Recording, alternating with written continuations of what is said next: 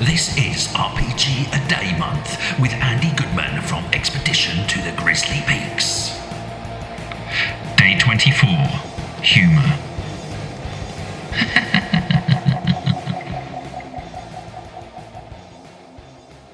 Did you see that TV coverage of the Pope when he was lying in state? The last Pope, you know, John Paul. Yeah. Lying in state on that catafalque. Yeah. In those robes. All right. Didn't half give me the horn, that. Him lying there. He looked so fucking vulnerable, didn't he? I mean, like, I couldn't prevent myself, you know, having a wank immediately, because he looked vulnerable, he looked at rest, and somebody had gone to the trouble of plucking all that hair out of his nostrils.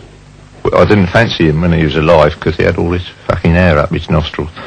But when the cosmetician had had a go at his body and that... Well, I got a... he had a... I got the fucking horn, yeah, just seeing him lying there. The makeup was fantastic on that. But it's interesting, gave you the horn. Anything gives me the horn, I find. Anything gives you the horn? Anything gives me the horn. I'm very lucky that way. Except my wife, Valerie. She doesn't give me the horn at all. No, she's an ugly person. I've explained to her time after time. I said, Val... I said, I'd fuck knows what it is, love, but you do not give me the horn. I said, you fucking don't give me the horn.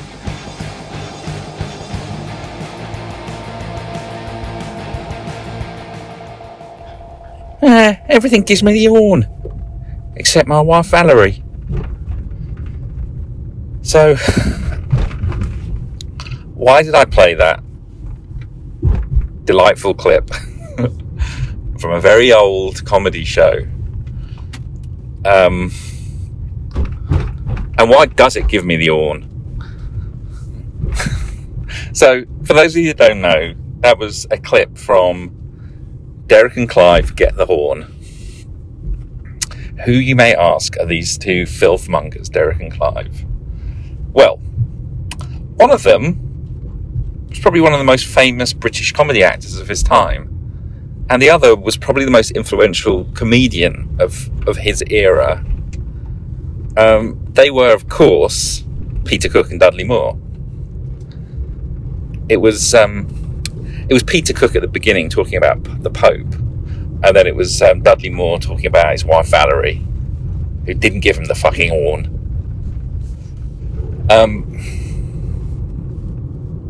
And they made this record. I think it was 1977-ish. I could be wrong. But it was definitely in the middle of the punk era in London. Might have been 78. Might have been 79. Anyway, it was during the punk era, for sure. Because this was probably about as punk as comedy would ever get. I first listened to that album. It was released as an album. It was actually, they recorded it on video as well, and you can watch it. You can get it. It's probably been banned, I imagine. But I first heard it, or possibly watched it, I can't remember, at about the age of 13. Right? Like a lot of English lads, British lads of my age at that time. So this would have been, how old was I? I mean, what year was it? It would have been 81, 82. So it had only really been out for a while, and it was pretty notorious. And beyond just the utter scabrousness of the humour and the boundary breaking, not boundary pushing, boundary smashing obscenity of it, the reason it caused such a shock was that Peter Cook and Dudley Moore were two highly beloved members of British mainstream comedy. They'd been in many TV shows. Dudley Moore was already making Hollywood movies when this came out. They were big. They were really big. Peter Cook started Beyond the Fringe and Behind the Fridge, I think, as well. And then they did the Peter Cook and Dudley Moore TV show, which was hilarious. It wasn't anything like as it wasn't obscene at all. It was on primetime British TV. It was in black and white. That's how old it was. And they were part of the mainstream, but they were always true rebels at heart. And I think the punk era gave them this sort of license to go where no comedian had ever gone before. And when I say no comedian had ever gone before, it's not entirely true. It's not entirely true. American comedians had gone somewhere like this before. Somewhere. So Lenny Bruce and Richard Pryor are two earlier comedians that spring to mind. Although they weren't younger. Well, Lenny Bruce was younger, but they weren't. But Richard Pryor wasn't younger than Cook and Moore. But I think that they were doing very transgressive comedy quite a while before. I mean, Lenny Bruce is the classic in a way. I mean, there's interesting articles about was he actually funny? that I guess is up to your taste, but he certainly was boundary breaking. He ended up dying in prison.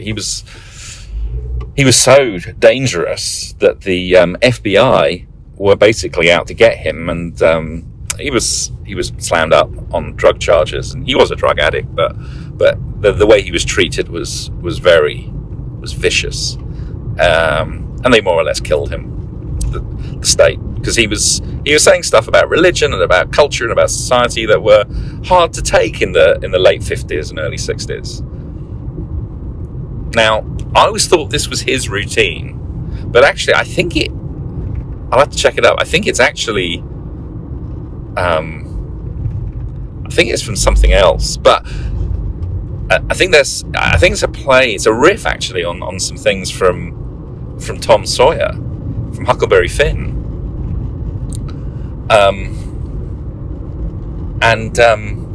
But for some reason, this is very much associated with Lenny Bruce.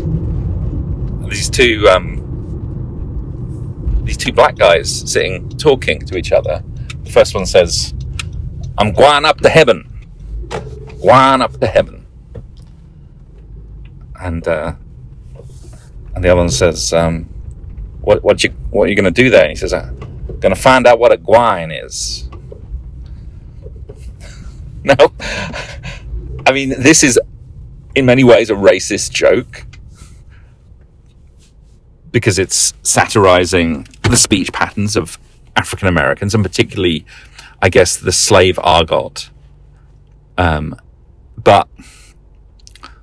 it is also really funny, because, and let me break it down for you about why it's funny, which will make it not funny, but it explains the humor. It's based on a supposition that these people sitting there don't actually, even they don't know what gwine means. It's like a word that they're using, and of course, in the context of the joke, they're using it both in the right way and the wrong way, because gwine is just a way of saying going.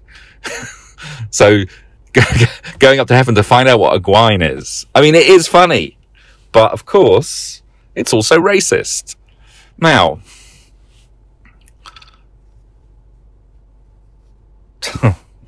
getting into dangerous territory here, aren't I? But that Cook and Moore sketch, that Derek and Clive sketch, they had to call themselves Derek and Clive. They had to create these two personas to distance themselves from the wholesomeness of their earlier humour.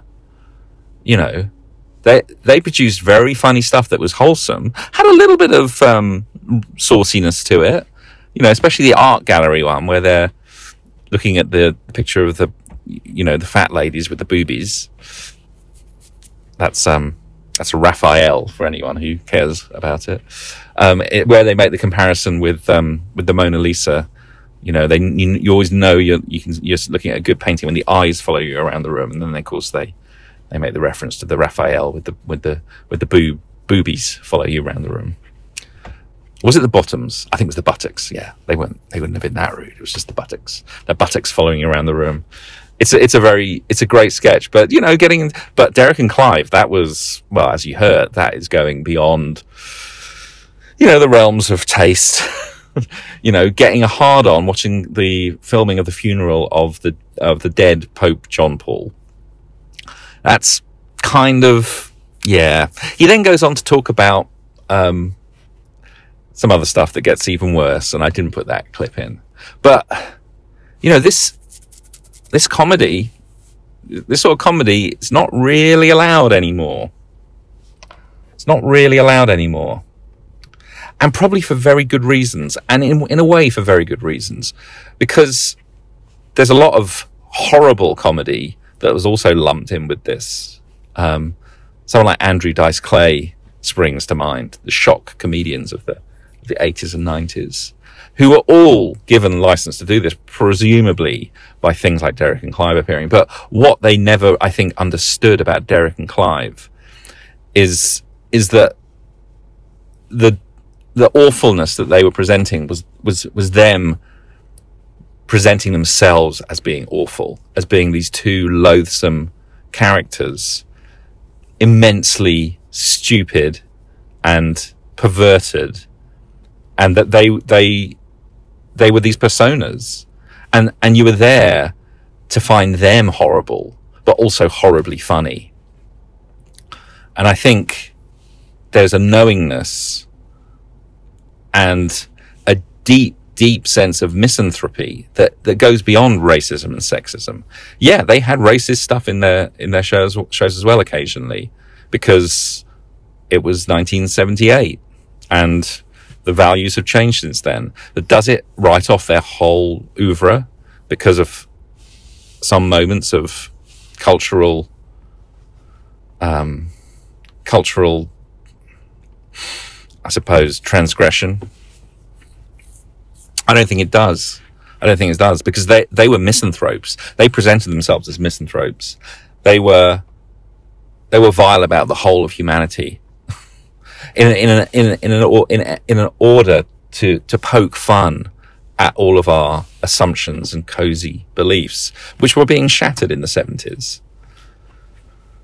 by things like punk, by things like the art of the time and the movie making of the decade of the 70s. And comedy as well also went to dark places that shone a light on us as a people.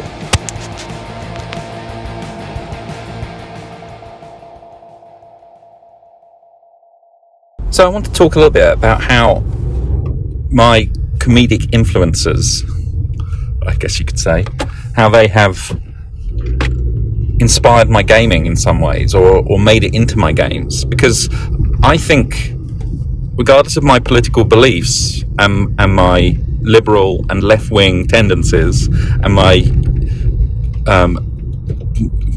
hard-wired hatred of racism and my support of the underdog, a lot of my humour is informed by this transgressive stuff, and a lot of my, I guess, my psychological makeup is influenced by it, because I think it is possible to hold two opposing views simultaneously. It is not impossible. In fact, it is very easy if you're able to compartmentalize and understand why you believe the things that you do and why you enjoy the things that you do. It's why I can read Lovecraft whilst acknowledging that he's an awful racist. This middle path, I've talked about it before, between having strong beliefs but being very open to influences that might contradict those beliefs. And the truth is, the comedians that I like and the ones that I hate are on different sides of that divide. The comedians that I hate have no self-reflection, are genuinely embody and embrace the nasty and despicable values that emerge in their jokes. Those that are clearly on the side of tolerance and openness and understanding it's very clear how they use transgressive themes in their comedy to highlight these things, not to just make cheap jokes from them. There is a world of difference between Bernard Manning, who is, well, I think he's dead now, between Bernard Manning, who was an out-and-out racist, and a funny comedian, but an out-and-out racist. Jim Davidson, hugely popular, played a black character, like a mate of his apparently called Chalky White. You know, he was a northeast London, I think it was northeast London, you know, pretty much died in the wool racist comedian, but he had a primetime TV show. So there was a lot of it going around, and there's a world of difference between those comedians and Peter Cook and Dudley Moore. A world of difference. In the same way, there's a world of difference between them and someone like Lenny Bruce. And they would use racist words. So who gets to make these judgments? No, well, I don't. I actually don't get to make these judgments. It is not my right. It is not my place. But for myself, I can internalize these influences and they manifest in my humor. I told you this was going to some dangerous places. So there's a truck backing up down Grizzly Peak. Goodness me. This is a very windy, narrow road, and he's telling me to be careful. I'm going up. So in my gaming, I like to push some boundaries at times. I like to present the players with situations that are fairly horrifying, but also to do it with this sly humor as well, to undercut. I will make the horrible ludicrous in some way. To... You know, when I was talking about Death, Love, Doom the other day, the reason it was so horrible was that there was no humour in it at all. It was just pure out-and-out horror. And I think that is a difficult place to go to in an RPG. My Mask campaign, there's horrifying things that happen in it, but I'm constantly undercutting them to not make them just something that we either find repulsive or we revel in, because I don't think those are good reactions to seeing horror. I think we need to undercut them almost constantly in order to maintain an enjoyable atmosphere at the table. I don't actually want my players to walk away feeling dirtied in some way by what they've visualized or experienced or imagined in their heads from my descriptions and their interactions.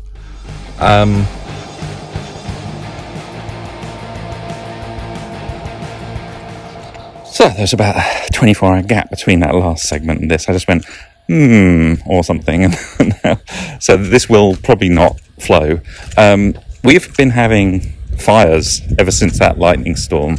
So there's a fire sort of south near San Jose, and there's another one sort of to the north, Vacaville. And, it's a bit early for fire season. These are lightning, started by the lightning storm, so... Yeah, there's a smell of smoke everywhere. Not very funny. I'm just going to the mailbox now. Mail theft is a federal crime. Tell that to the president. Anyway, a little bit of politics. A little bit way, a little bit wah. A little bit of politics. I don't really like political humour anymore. There's nothing funny about politics anymore. We have gone beyond satire. That is the truth.